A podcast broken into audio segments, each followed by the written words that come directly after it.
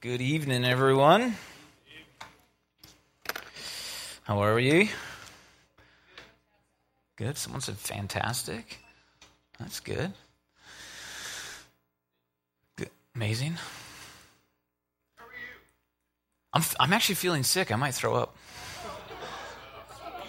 I just want to be I just want to be so open and honest with you. I'm, I might barf at some point during the sermon. Or I might just say, hey, band, I'd like you to come up just for about five minutes. I'm going to need them to be on it, or you to solo, Justin, or something like that. Just come up and John Mayer it while I head to the back to the porcelain throne.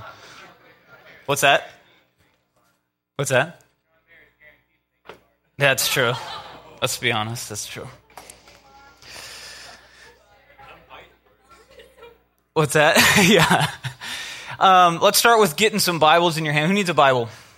If you need a Bible, just put your hands up. Uh, one of these servants would love to get one in your hands. You, you want a Bible, you want to be reading along so that you know I'm not making this stuff up. Just put your hand up. Get Bibles in your hands. How many of you are college students and you're headed home like this week or next week or. Holy smokes, cool. This will be me, Zach, and four people next week. So, congrats. You've sort of made it to the end of the semester. Who has finals this coming week? Is that Channel Islands? And then I think CLU is week after. Week after, right? What about Moorpark? When do you guys have Moorpark? Do you guys have finals? Start on the tenth. They start finals on Friday. Man, they hate people over there. That's crazy. That's crazy. Start on a Friday. Just kick off your weekend. That's brutal.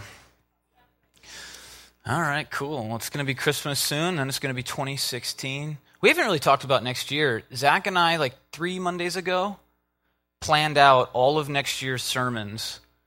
And next year, unfortunately for all of us, is going to be huge.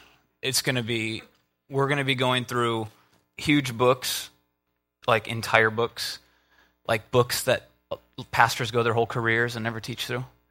Um, we're going to be going through some just some awesome series, and Zach and I just sat down and we didn't come with any notes or any pet projects that we wanted to do. We just prayed and discussed, and and things surfaced, and so we're pretty excited about about next year, um, and we're excited for the rest of this year too. But um, we've got a a big a big plate next year, and so. Um, yeah, so get ready for that. Get stoked on that. Um, tonight we're going to be finishing up our series called Faith and Failure. If, when you have your Bible, open up to John chapter 21. John chapter 21.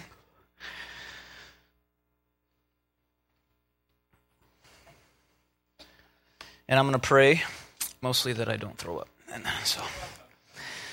Jesus, just as we uh, as we wrap this up, just pray that uh, that this study would be first and foremost about you, that our reaction would be first and foremost for you, um, that the follow through, that that the calling on our lives would not be the calling from a pastor, but it would be a calling from you, from heaven.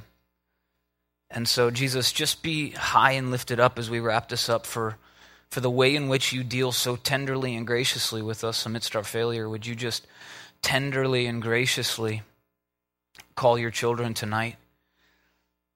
I know and I trust that you will. Holy Spirit, I, I pray specifically that you would move amongst your people in this place. Jesus, as you're high and seated on that throne, he said it's better that you go so that you may send the Spirit. And so, Holy Spirit, we're excited that you're here.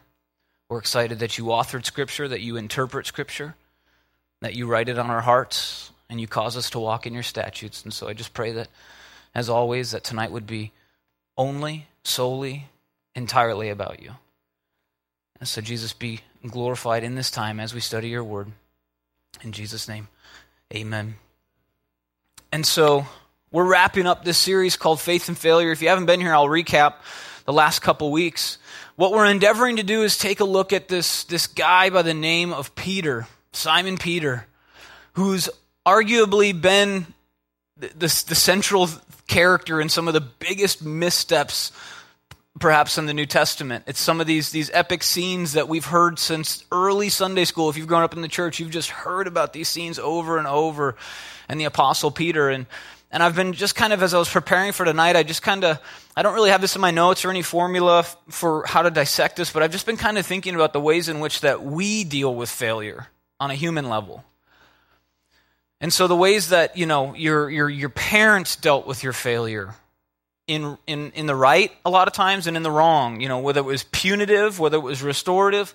I think about the ways that we fail at our jobs, that we fail as, as students in the classroom, and the way that our failures have repercussions and the responses to our failure. Again, they can be good responses, proper responses, and they can be wrong responses. But the responses, and we see the ramifications of our failure all around us. We see that a lot of times failures end relationships. They, they cause strife. They bring division. Um, they, they separate us from people. They separate us from relationships. They pull us from community. They pull us from places that God wants us to be at times because in the flesh, humans deal with, with failure so drastically sometimes. And tonight, as we conclude, we're going to see how Jesus ultimately, ultimately responds to our failure. And here's my job. We're going to get to the end of this, and it's going to seem really simple, to be honest. My job as a preacher is to bring you nothing more to the scene than Jesus brought to the scene. I'm not going to try to make something bigger out of this. Because as we studied in the last series, a lot of times we try to overcomplicate our faith. And we're called to be just enamored with the simplicity of Christ. And even in the response to our failures, some of us today will say, like, I, I kind of wanted like more. Like, I want a like list of things I need to do now. Right? Like, you can kind of start to feel like your inner legalist gets stirred up okay, i am a failure. Now just give me the list of things I need to do to not be a failure, right? Like, give me the list of things that I need to do to fix the failures that Jesus wants me to do. I've, I get it. You've been saying it for weeks. I get it. I'm a failure. So, like, what's the list of things I need to do now? And Jesus doesn't have that list as much as I like lists. I love lists. He doesn't have it. He has a question and he has a call. He has a question and a call. And I would challenge us tonight to see how gently and how graciously Jesus deals with Peter's failure. And to ask the Holy Spirit that He would remind us every single time we fail that Jesus' question and His call is the same to us. And so, as we launched into this series in week one, we, we first kind of took a look at two scenes real quick. One is Peter out fishing with the disciples, and, and Jesus tells them to cast the net, to let down the net. And he said, what did he say? He kind of said, like, well, you know, Jesus, we've, we've done this before. Right? And we've done that in our own lives. We, we hear the pastor say, look, get into the Bible, get into prayer, get into fellowship. You're like, well, I've kind of, I've heard that before. And we kind of begrudgingly just, go, oh, I'll try reading tonight.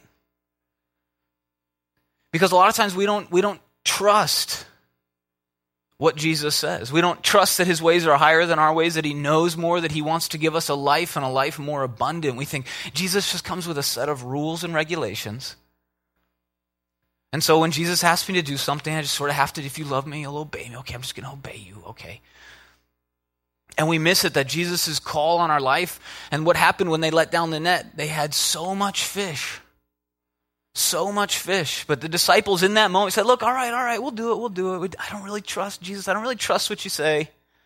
That it's for my bed. Like if we if we if we sat before Jesus as all knowing creator God and he asked us to do something, shouldn't we, wouldn't we want to just do it immediately, knowing that it'll turn out for our good? And we don't really, do we? Sin in our own life, Jesus says that that leads to death. And we're like, well, yeah. And he says, look, let down your net. Peter says, okay, fine, we'll do it. So sometimes we fail in our faith by not trusting what Jesus says. The second picture that we saw in week one was on the walking on the water. Jesus sends the disciples, fishermen, out into a boat, and he heads up a mountain to pray, and they get hit with a storm. And Jesus comes skating in on the water, and they think they're going to die again. But Peter, what does Peter do? Tell me to come out. I'm coming out, right? Peter was a fisherman. He knew the waters, but he was scared. He was a roughneck. He was a blue collar worker. He worked with fish guts and nets all day. Hands were calloused. Probably a pretty strong guy, a burly guy to be a fisherman, to be pulling in nets. They didn't like reels. It wasn't cute back then. It wasn't like deep sea fishing, right? This was gnarly. This was pulling. This is a burly guy, kind of a roughneck, blue collar.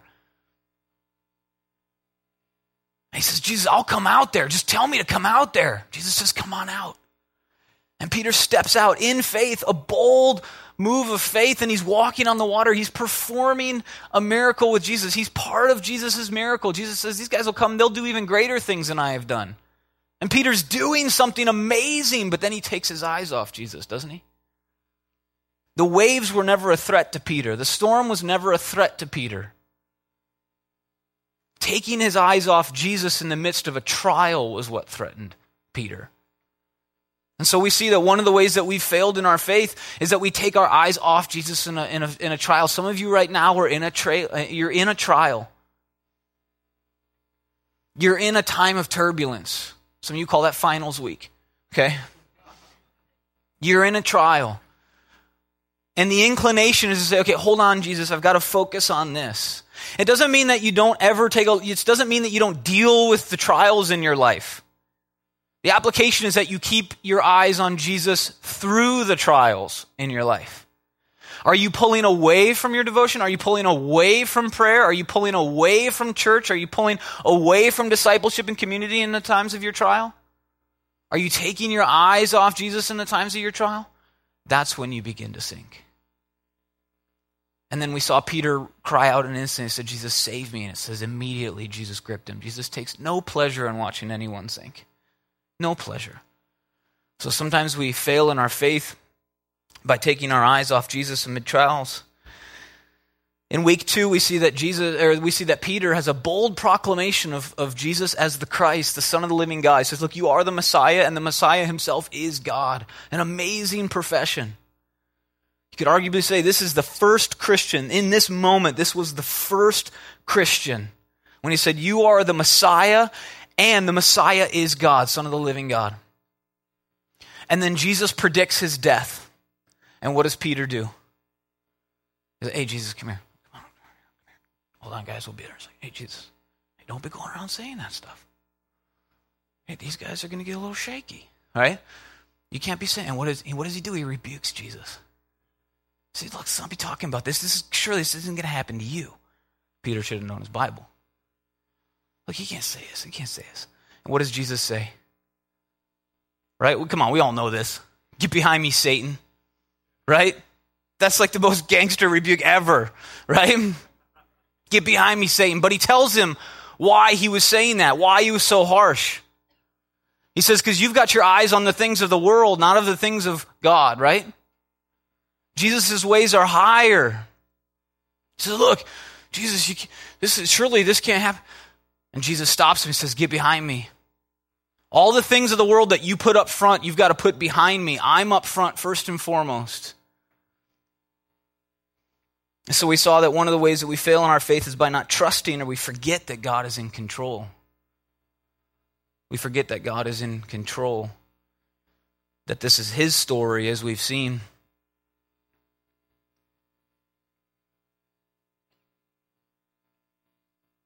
And last week we saw in the Garden of the Prayer, the Garden of Prayer, the Garden of Gethsemane. Actually, in week two, when he rebuked, I've got, we fail in our faith when we set our minds to the things of the world rather than the things of God, which bled into last week as well, where we saw Jesus praying in the Garden of Gethsemane, Gethsemane approaching the crucifixion, approaching really ultimately the wrath of God, right? That's what Jesus faced on the cross. Jesus was facing the wrath of God. That's why he didn't pray, Lord, take this crown of thorns from me in the garden. He didn't say, Lord, take this beating from me. He didn't say, Lord, take this mockery and spitting from me. He didn't even say, Lord, take this crucifixion from me. He said, Take this cup. And the whole Bible paints this cup as the cup of God's wrath. All the anger, all the fury of God pent up about to be poured out on Jesus on the cross. And, I, and that's what saves us from our sins. You need to know, as I said last week, Jesus physically dying on the cross isn't what saved you from your sins. It was the wrath of God being poured out on Jesus on the cross that saves you from your sins. Men had been crucified before, men would be crucified again. What happened on the cross was the unleashing of all God's wrath, all his fury on Jesus, who in that moment became your sin. And God has every right to be angry with sin. So you're like, I don't want to talk about this God of wrath. The Bible speaks of his wrath and his fury and his anger more than his love. Why? Because you can't understand his love until you understand the severity of his wrath. And so on the cross, God poured out the entirety of his wrath. That's why a lot of you, you think like the Old Testament is really kind of bloody and mean, right? You notice that? And like your non-Christian friends like just bang on it. You're sort of like, let's just not, let's not talk about the Old Testament. Let's just kind of stick to kumbaya Jesus. Right? I like when he came as a hippie. That was a lot better. You know, like campfires and children and lambs and stuff, right? We're sort of like, let's stick to the nice side of God. What we don't realize what happened after the crucifixion is that God's wrath, his anger, which you saw poured out actively in the Old Testament, right? Jesus, God just showed up and killed people, didn't he? And then he poured out all his wrath, all his wrath on Jesus. And notice, ever since, it's like he's been satisfied. So like, I don't know why God doesn't interact with us the way he did in the Old Testament. It's because all his anger was satisfied on the cross. And we're not going to see it again until it says in Revelation, Jesus comes back to pour out. And it says he comes to tread the winepress of the wrath and the fury of the Almighty God. So Jesus absorbed the wrath of God. And when he comes back in the end times, he is the one that gets to pour it back out. God the Father is satisfied. He's no longer angry. It's been poured out on Jesus. And so we saw last week as, as Jesus prayed in the garden Lord, take this cup from me, take this wrath from me. If there's any other way, I'll just go with that. If there's a plan B, let's evoke it now. Then he said, But not my will, thy will. And then a mob came, and Judas betrayed him with a kiss. And then Peter, what did he do? Pulled out his concealed weapon, didn't he? Right?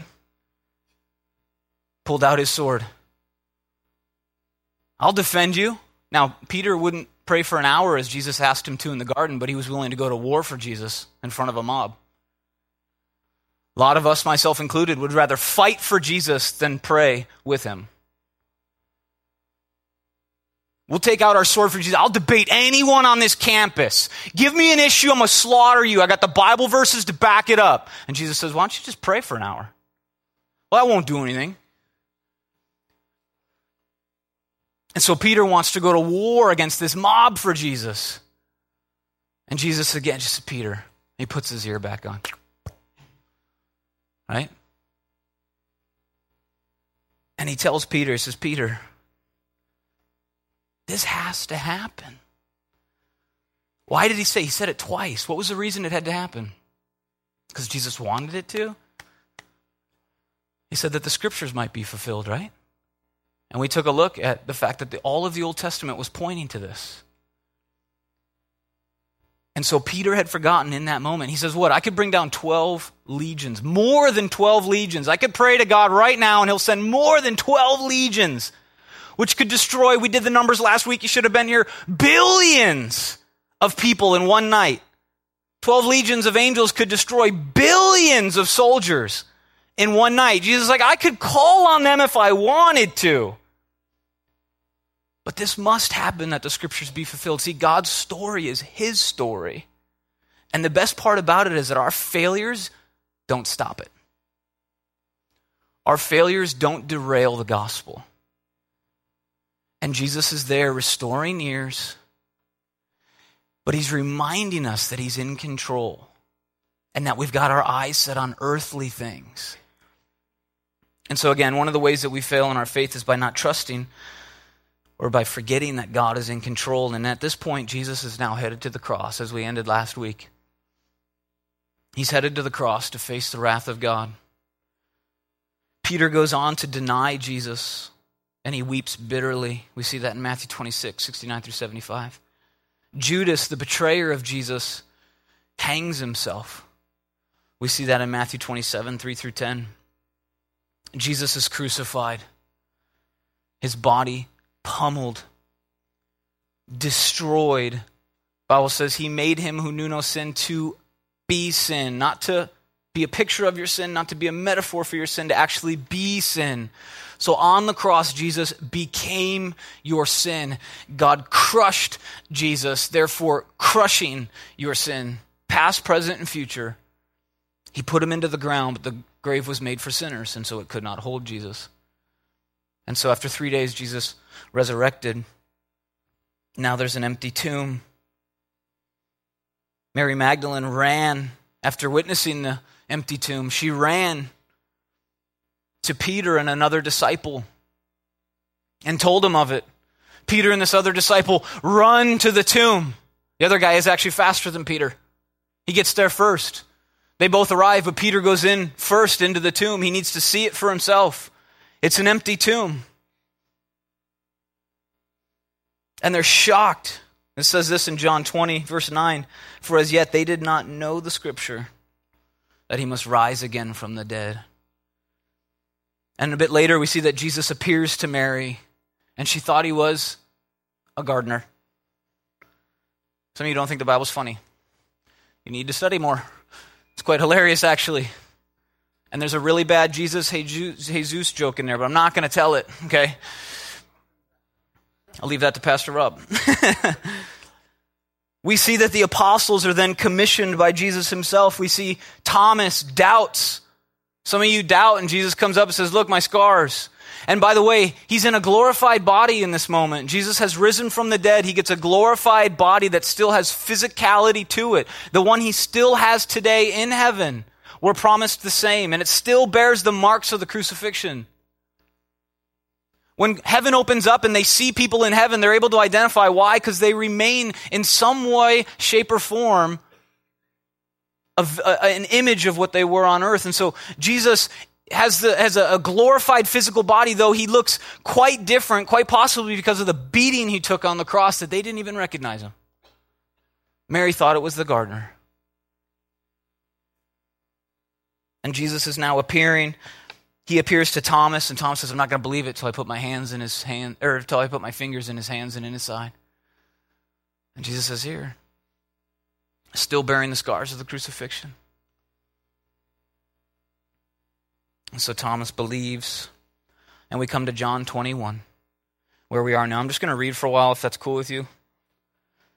Starting with John 21, we're just going to set the scene for Jesus' restoration amid all the crazy failures of the Apostle Peter. He says, After these things, Jesus showed himself again to the disciples on the Sea of Tiberias. And this way he showed himself.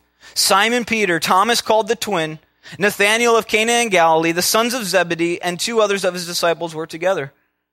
Simon Peter said to them, I'm going fishing. Love Peter. So I'm going fishing. It was what he knew. Was very likely a return to the things that he knew because after all this craziness, the Messiah has been crucified. We're seeing him, but we're not sure what's coming after this. He says, I'm going to return to what I know. And amid our failures, a lot of times we do the same thing. I'm just going to return to the ways that I once knew because those are comfortable. No new calling. I failed. Look, this ministry probably isn't going forward. Look, my Christian life probably isn't going to bear any fruit. I'm just going to go back to what I was doing before. I'm going to go back to fishing. Peter said, I'm going fishing. They said, We're going with you also. They went out and immediately got into the boat, and that night they caught nothing.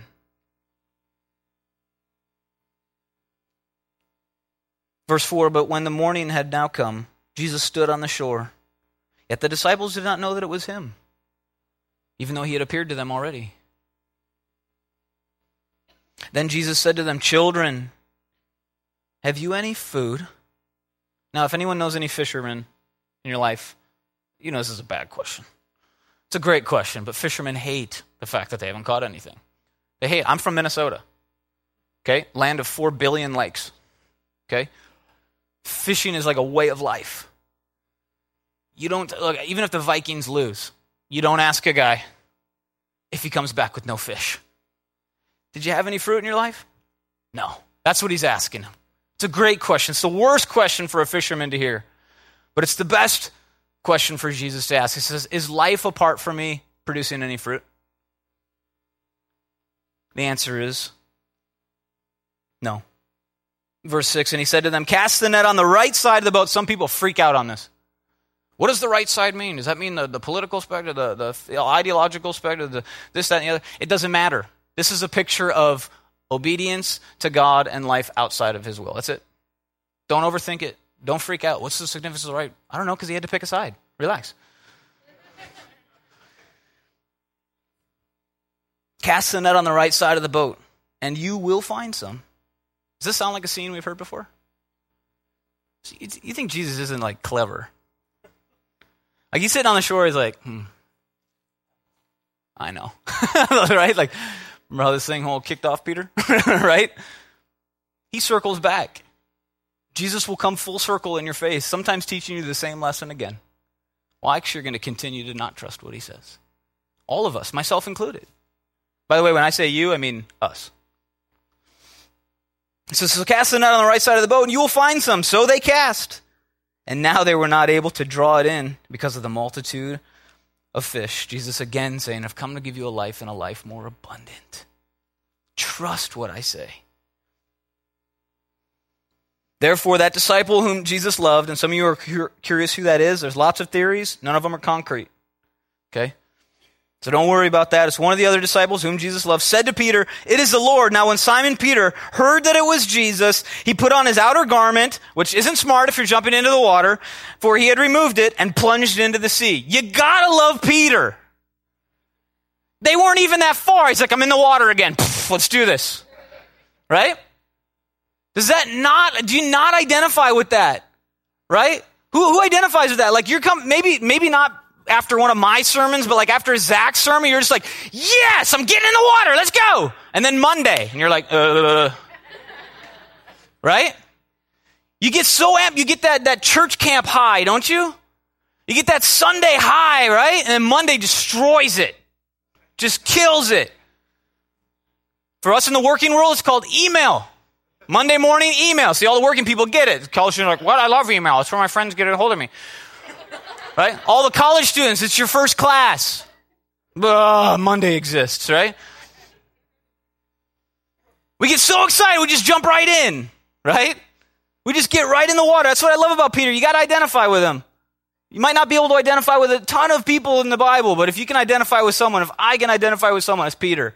I'm on it. Let's do this. I'm on mission. Let's get wet. Throwing on your jacket, getting in the water. Right? But the other disciples came in a little boat, for they were not far from land, right? right? I imagine like shores, like at the, he just jumps in, they're like at the door, they're like, they're like going past him, like, how's it going, Peter? You want us to wait for you, or? Like 10 feet, buddy. He's just, all right. And they're dragging in all these fish. The other disciples came in a little boat, for they were not far from land, but about 200 cubits, dragging the net with fish. Then, as soon as they came to land, they saw a fire of coals there, and fish laid on it, and bread. Jesus said to them, Bring some of the fish which you have just caught. Simon Peter went up and dragged the net to land full of large fish 153. Lots of theories on what that number means. I think the most interesting one is actually that the numerical value of the Greek words Peter and fish equals 153. And there's a lot. Does it mean anything? Not really, but it's just kind of fun to play around with. Some people, some, there's something about like the, the, the nations and that it actually symbolizes all of, all of the earth and all the people from all the different lands and lots of different stuff. Just suffice it to say there were a bunch of big fish. Got it? But what does that mean? It means there was a bunch of big fish. And it says, and also, and although there were so many, the net was not broken. Jesus said to them, Come and eat breakfast. Yet none of the disciples dared ask him, Who are you? knowing that it was the Lord. Jesus then came and took the bread and gave it to them, and likewise the fish. This is now the third time Jesus showed himself to his disciples after he was raised from the dead. Some of you get so discouraged that you fail in your faith. You're like, I've, I've encountered Jesus. There was church camp, there was that one sermon, there was that one testimony, there was that one worship night, and I'm still failing. These guys were meeting Jesus face to face and still struggling with failure in their faith. Verse 15, So when they had eaten breakfast, Jesus said to Simon Peter, Simon, son of Jonah, do you love me more than these? Now, when he says more than these, he wasn't saying, Do you love me more than the disciples, in a sense that, Do you love me above them? What he's saying is, Do you love me more than they love me? Because keep in mind, Peter was nothing if not a boastful guy. Had he not earlier said, Look, everyone, look, if everyone stumbles, Jesus, don't worry, I won't stumble. Didn't he? No way. Not me. I'm a rock. It's what my name means. Right? True story. I'm going to be a rock for Jesus. And Jesus is going to start to stir in him now. I say, Look, do you, do you love me more than these?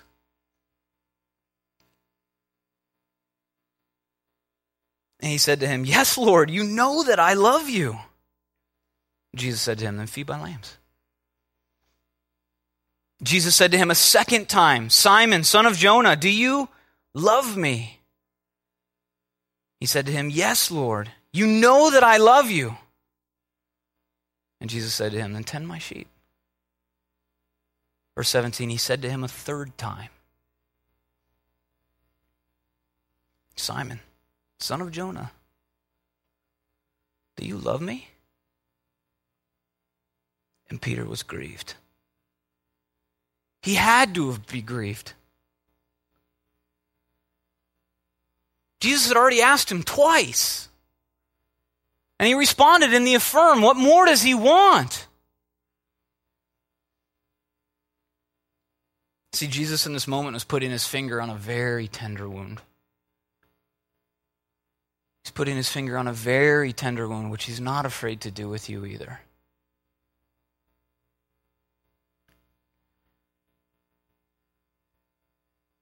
You see, in the hour of Jesus' greatest anguish, Peter had denied him, as Jesus had predicted. Immediately after Peter said this in John 13, 37, he said, I will lay down my life for your sake. Who all said that when you got converted? Who all said that when you became a Christian? I'm going to lay down my anything and he's like, How about this? Like, I, I don't know about that, actually. I was sort of on a camp high back then, and I didn't think it was going to be, I thought Christian life was going to be pretty cool. It's actually pretty miserable at times. So Peter says, I will lay down my life for your sake. And yet he wouldn't even stand for Jesus in front of a servant girl. I'm supposed to be a rock for Jesus. He probably imagined himself standing next to Jesus in front of the Sanhedrin. He is who he says he is. You have no right to do this. And he was nowhere to be found. And a servant girl came up and said, Don't you follow Jesus? I said, Not me. Three times. He denied him. He couldn't even stand for Jesus in front of a servant girl. Jesus or Peter thought he was supposed to be a rock, yet he'd crumbled. Some of us think we have to be a rock for Jesus. Some of us think we're strong enough to be a rock for the church, for our community, for our family, for our friends. And time and time again, our failures show us that we crumble amidst the pressure. So Peter denied Jesus. And he says this so now he's going to appeal to Jesus' omniscience, that Jesus knows everything. He said to him a third time, Simon, son of Jonah, do you love me? Peter was grieved because he said to him the third time, Do you love me? And he said to him, Lord, you know all things. You know all things. You know that I love you. You know that I love you. And what I believe he didn't realize in this moment is that Peter was given three opportunities to restore the three times that he denied him. Jesus turned shame and humiliation into profess- professions of love and dedication. He denied him once. He said, Do you love me? He says, I do. He denied him again. Jesus said, Do You love me? He said, I do. He denied him a third time, and Jesus said, You love me? Said, You know I do. Jesus takes failure and he uses them to restore people. He's there to meet you every single time it happens. And his question is this Do you love me? See, the world would say, What did you do? Why did you do it? Do you know what's going to happen? Do you know you shouldn't have? Do you know you should not have done? Do you know that you should have instead of? That's how the world responds, do we not? Peter drags in all this failure, the most humiliating failure, denying the one he loved in front of a little girl, and all Jesus wants to know is, Do you love me?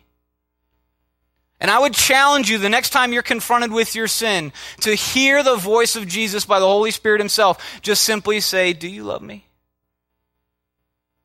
Jesus isn't there saying, Stop watching porn. Isn't there stop gossiping? Stop being angry. Stop coveting. Stop looking at her that way. Stop looking at him that way. Stop acting like that. Stop doing this. Start doing that.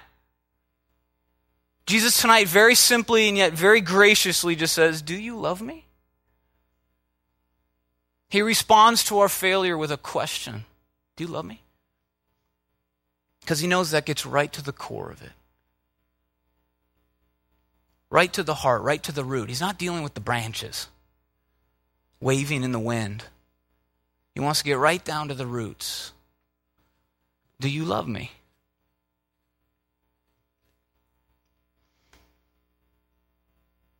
So Jesus gives him three times to profess his love, restoring the failures in his faith. Jesus is turning shame and denial into professions of salvation and love. And he says, you, Lord, you know all things. You know that I love you. And Jesus said to him, Feed my sheep. Most assuredly, I say to you, when you were younger, you girded yourself and walked where you wished. Right? And we've all done that. Some of you are there right now, tonight. In 10 years, you're going to look back at now and say, man, I just walked however I wanted to. The key is to not wait 10 years to figure that out. So you're walking right now the way that you want to, and it feels right. Why? Because the Bible says your heart is wicked. And it feels right. I think it's Romans 6:20 that says those who are slaves to sin are completely justified in their righteousness. Why? Because you set your own righteousness. Some of you right now are younger. Some of you even matured in faith have reverted back to that younger mentality in your life. With issues that have come up, with, with family, with strife, with community, with faith. You've reverted back to your younger days where it's just, I'm walking the way I want to.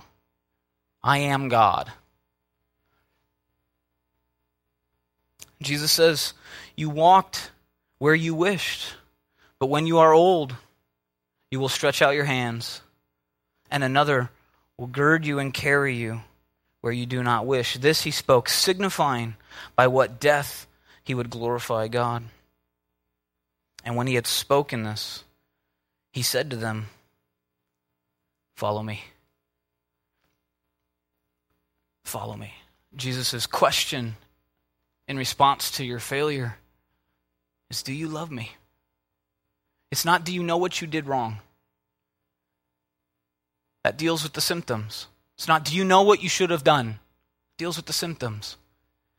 It says, Do you love me? That cuts to the heart.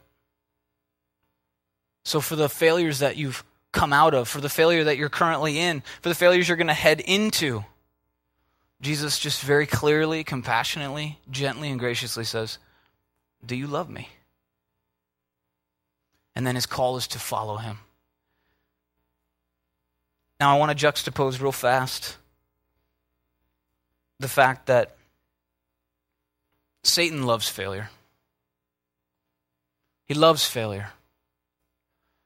He loves it because it gives him ammunition to take you off the battlefield. Does it not? Amid your failure, Satan says, Look what you've done. You're not worthy. Does he not? Does he not whisper that into your ear? First of all, he tempts you, he lies to you, he swoons you, and then he condemns you. He says, Look what you've done. You're not worthy. And Jesus says, Look what I've done. I am worthy. Follow me. Do you love me? Then follow me. Jesus is the great restorer of failures. The great restorer of failures. Satan wishes to use your failure as ammunition for your destruction. Jesus uses failure for restoration and reconstruction. I'll say that again. Satan wishes to use your failures as ammunition for your destruction. Jesus uses your failure, as he did with Peter, for restoration and reconstruction. He specializes in turning failures into rocks of strength for his church, as we'll see in a second. And so he reaches out with a question tonight Do you love me? And you don't have to answer that in front of me, because I know how you'll answer in front of me. You have to answer that in front of him. I can't be the arbiter of that relationship. I can't be the arbiter of that answer. I can't be the arbiter of that response. But to those failures that we've brought here tonight, Jesus simply, graciously, and lovingly says, Do you love me? And in your heart before Him, if you say, You know that I do, he says, Then follow me. Notice He doesn't focus on the failure. That's something for the past, forgetting what has left behind. Some of us dwell in that. We don't get over it. And Jesus says, Follow me.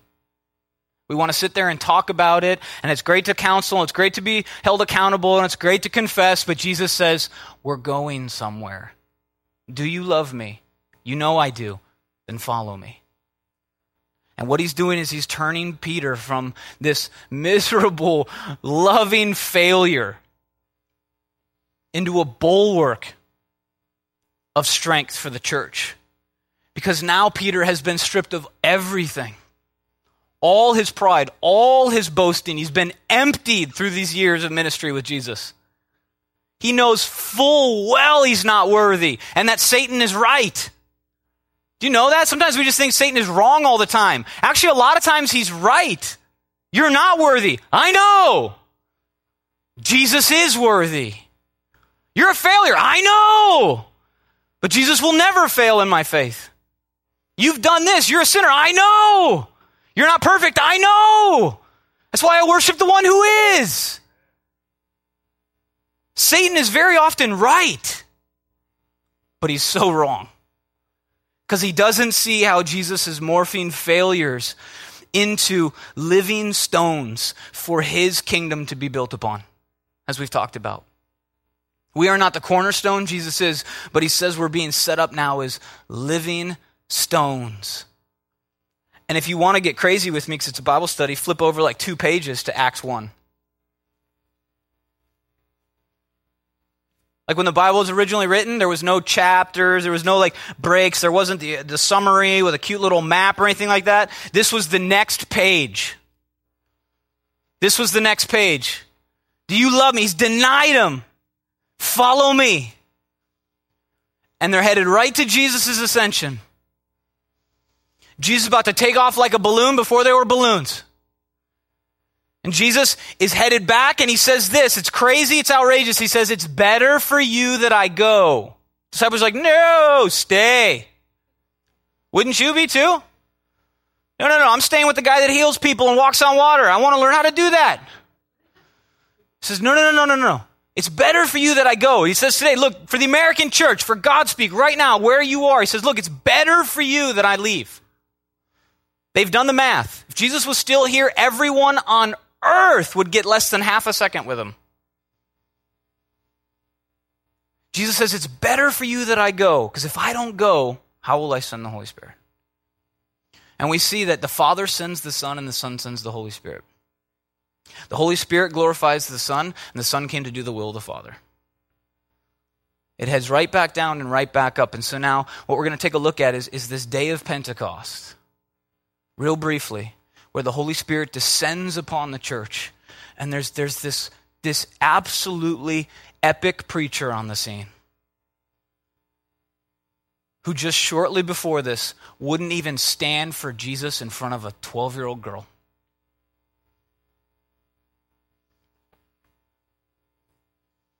Chapter 2 says, When the day of Pentecost had fully come, and they were all in one accord in one place, the church was rising, and suddenly there came a sound from heaven as of a rushing mighty wind, and it filled the whole house where they were sitting. Then there appeared to them divided tongues as of fire, and one sat upon each of them.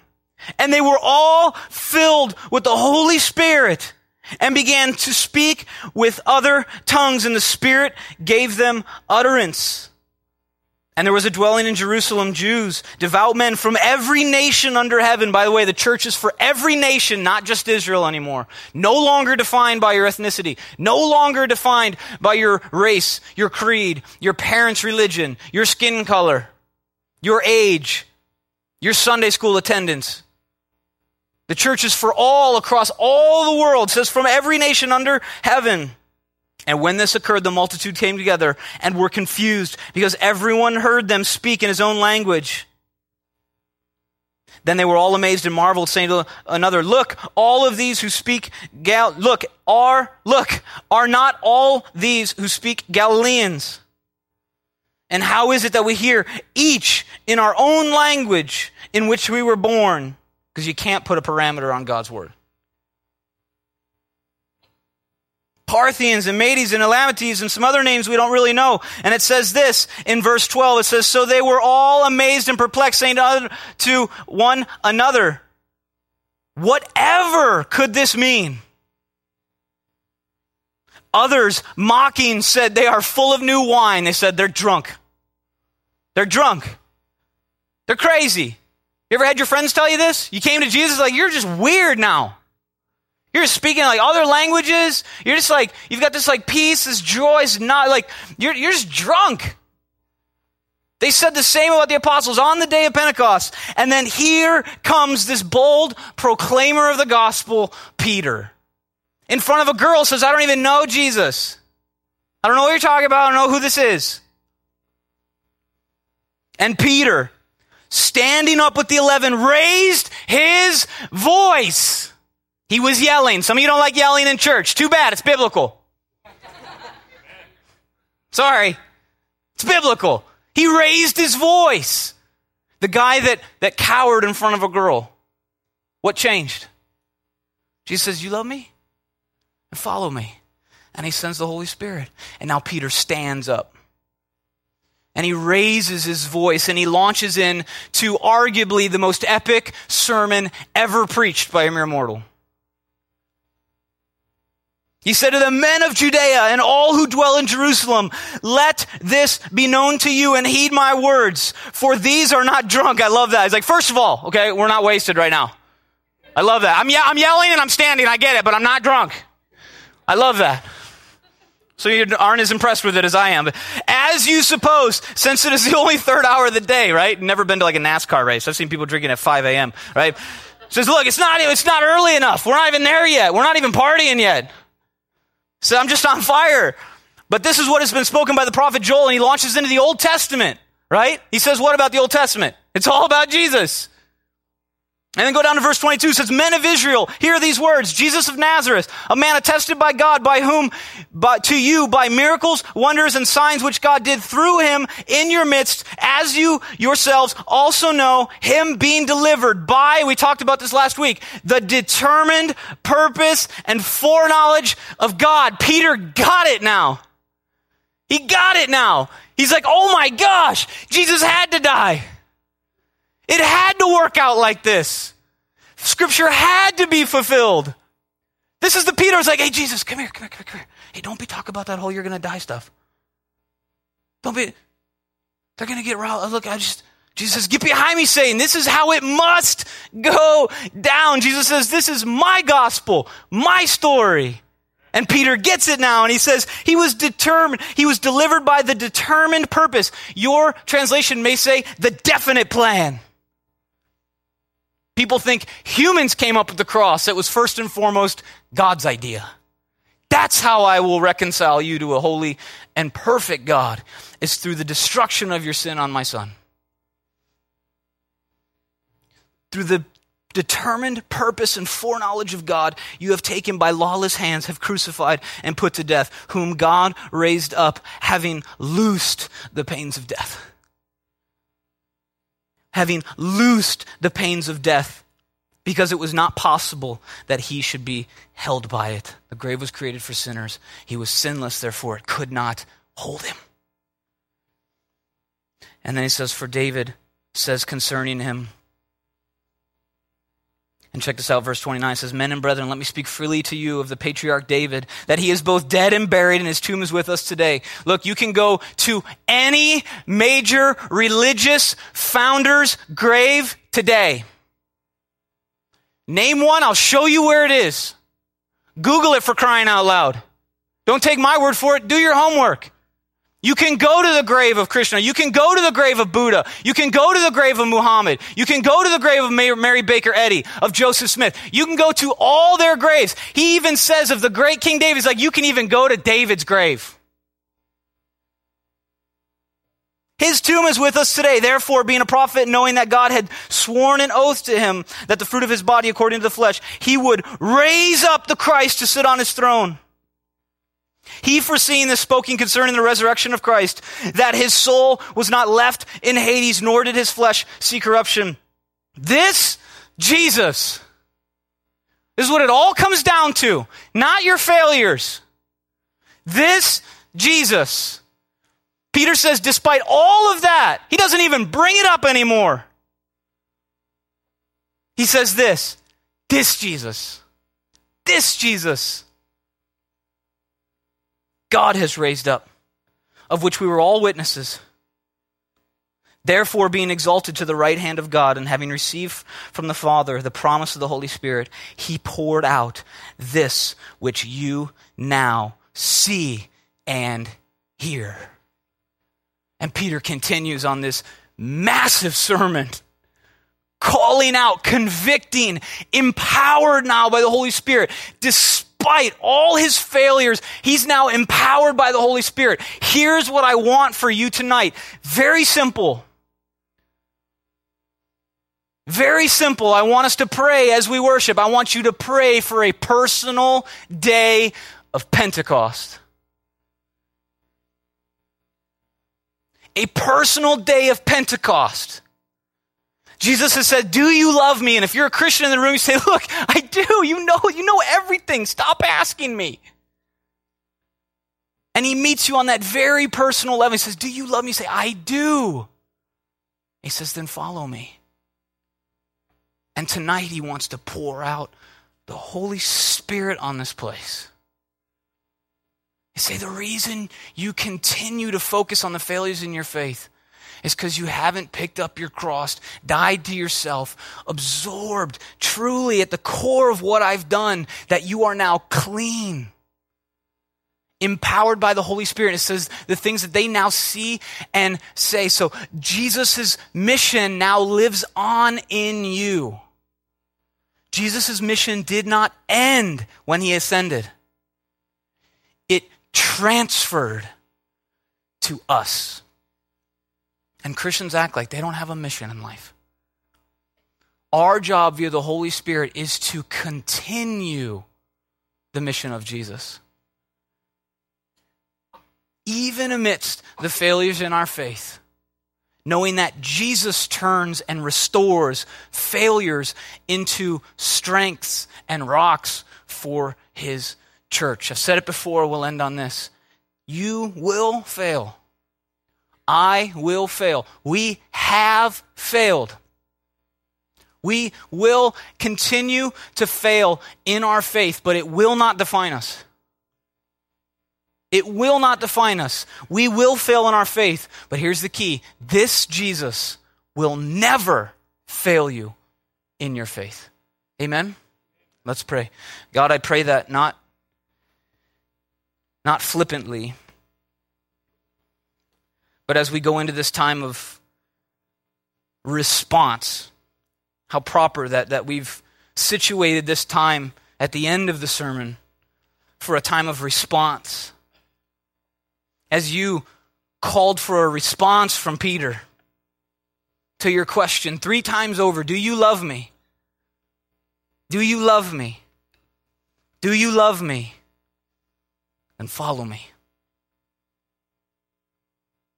I pray tonight that we would be a fellowship that prays for personal Pentecost. Holy Spirit, that we would yield to you. Though you're here, you're a gentleman, you never force yourself.